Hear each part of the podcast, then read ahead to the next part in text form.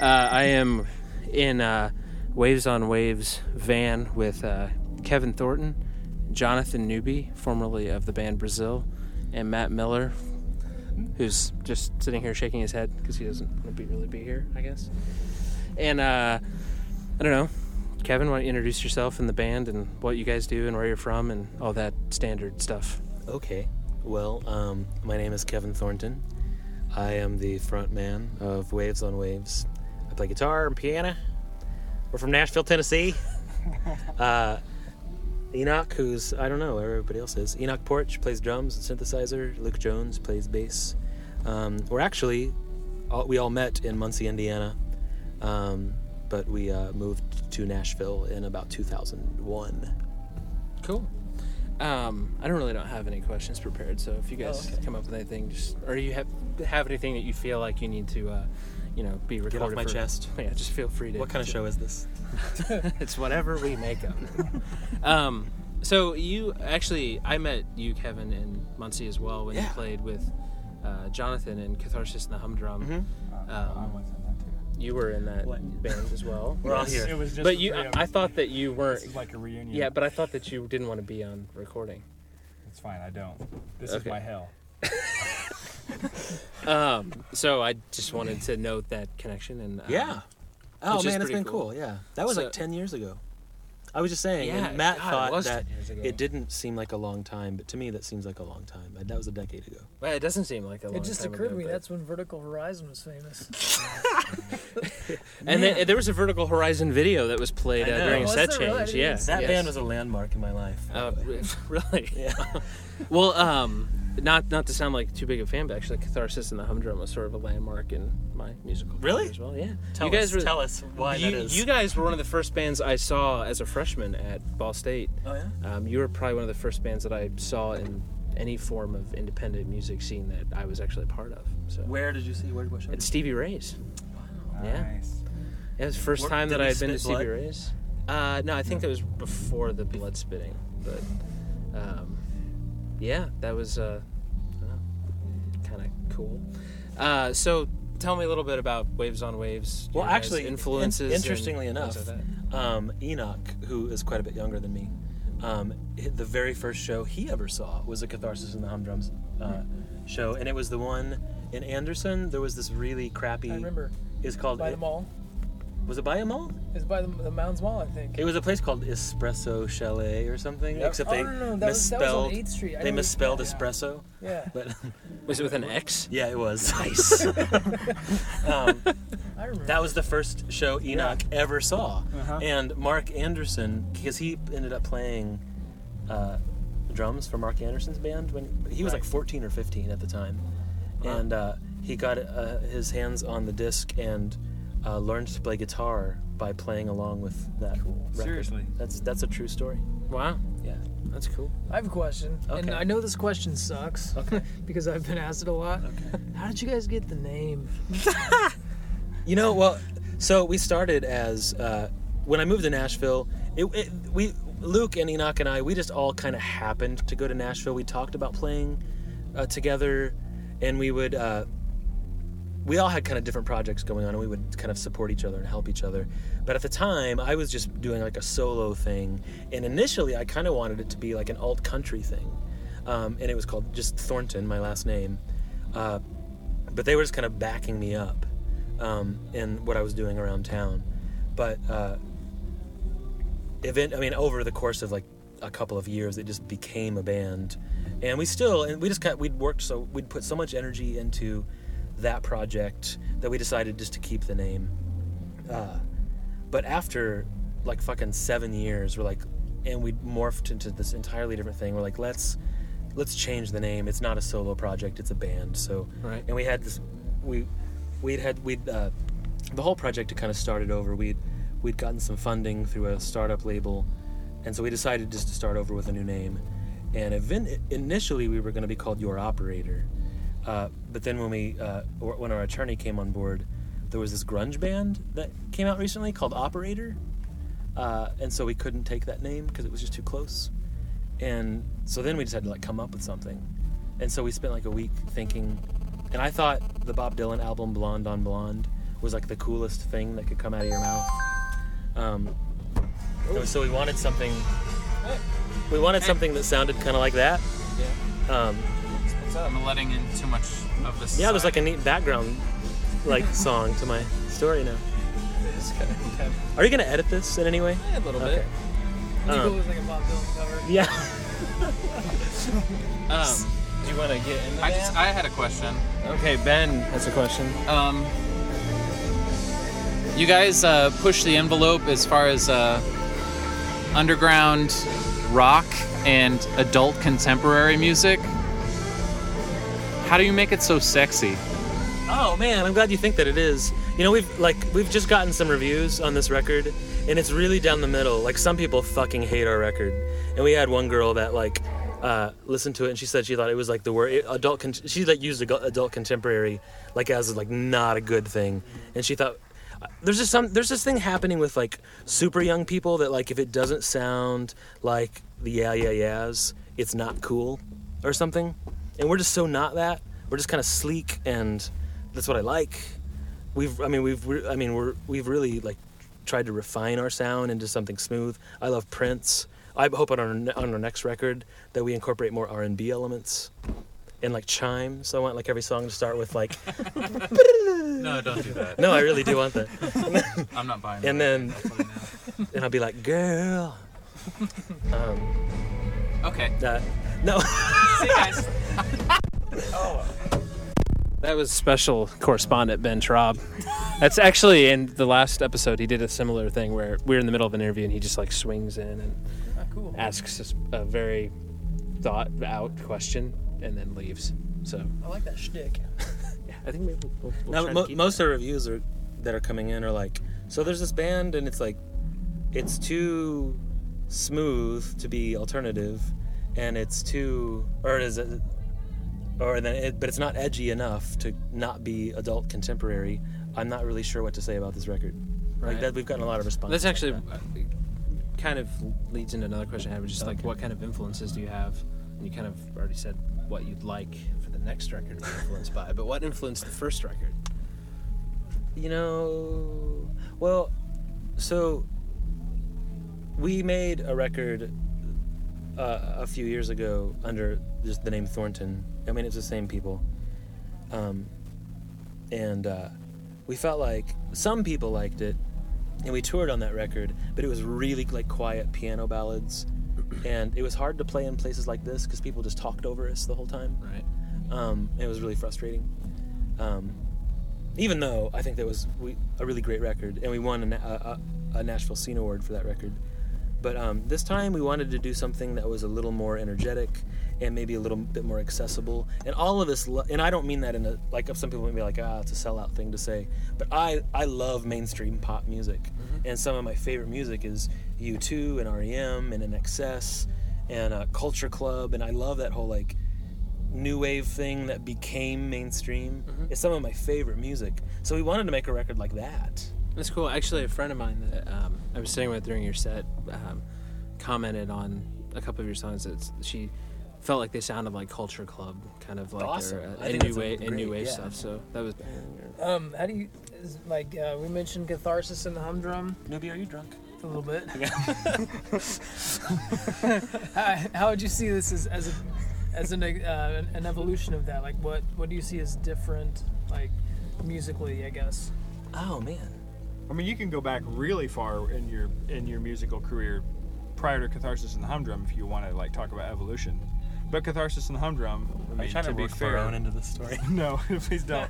But Catharsis and the Humdrum, to be fair, was another three-piece band that was fronted by you and had that, I don't know, the idea of let's push the envelope of what is acceptable, but let's still be a... Yeah, that's that was even kind of the idea back then, yeah. But way way crappier backup singers. right, right.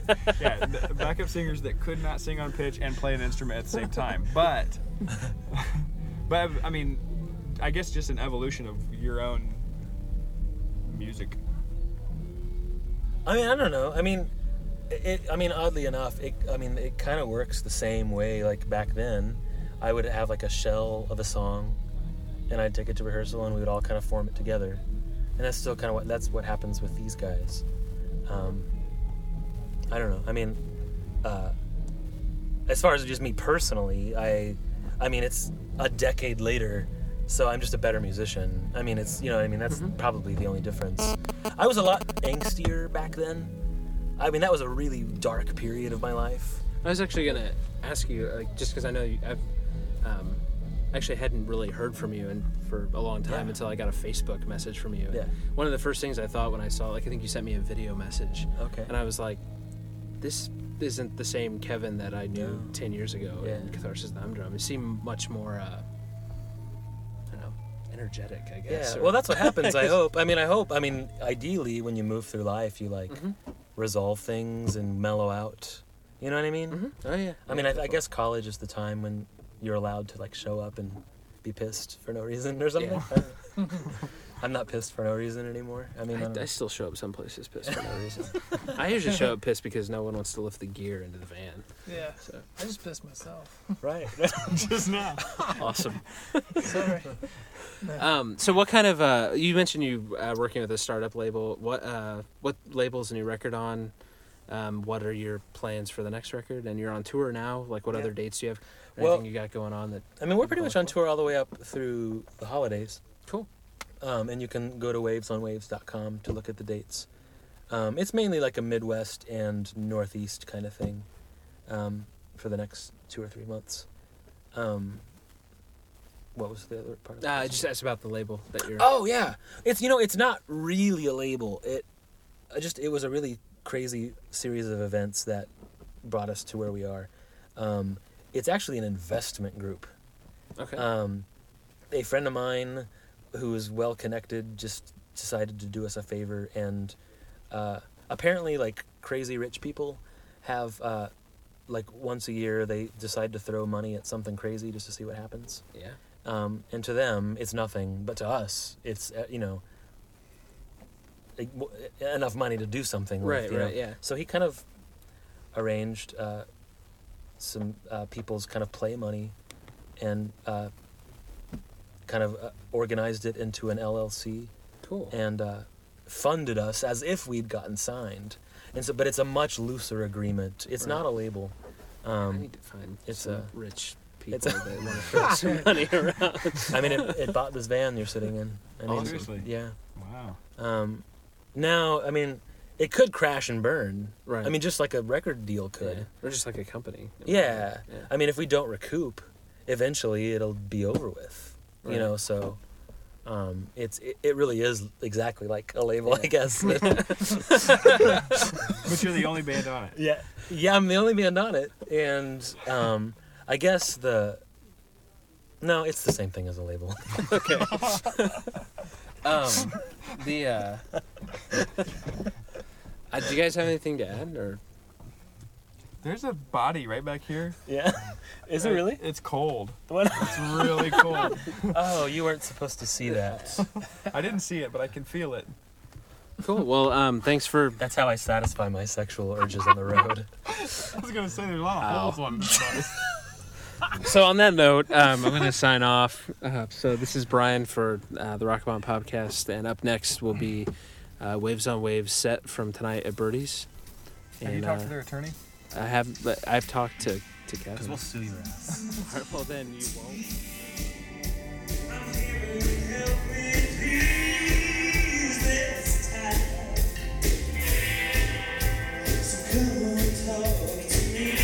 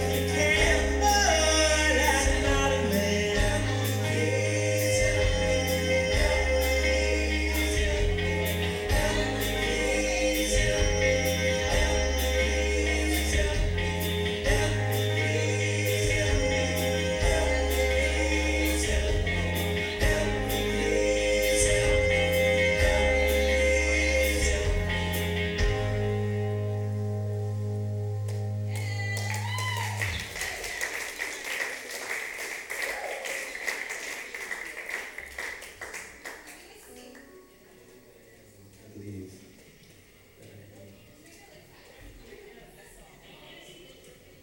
One, two, three.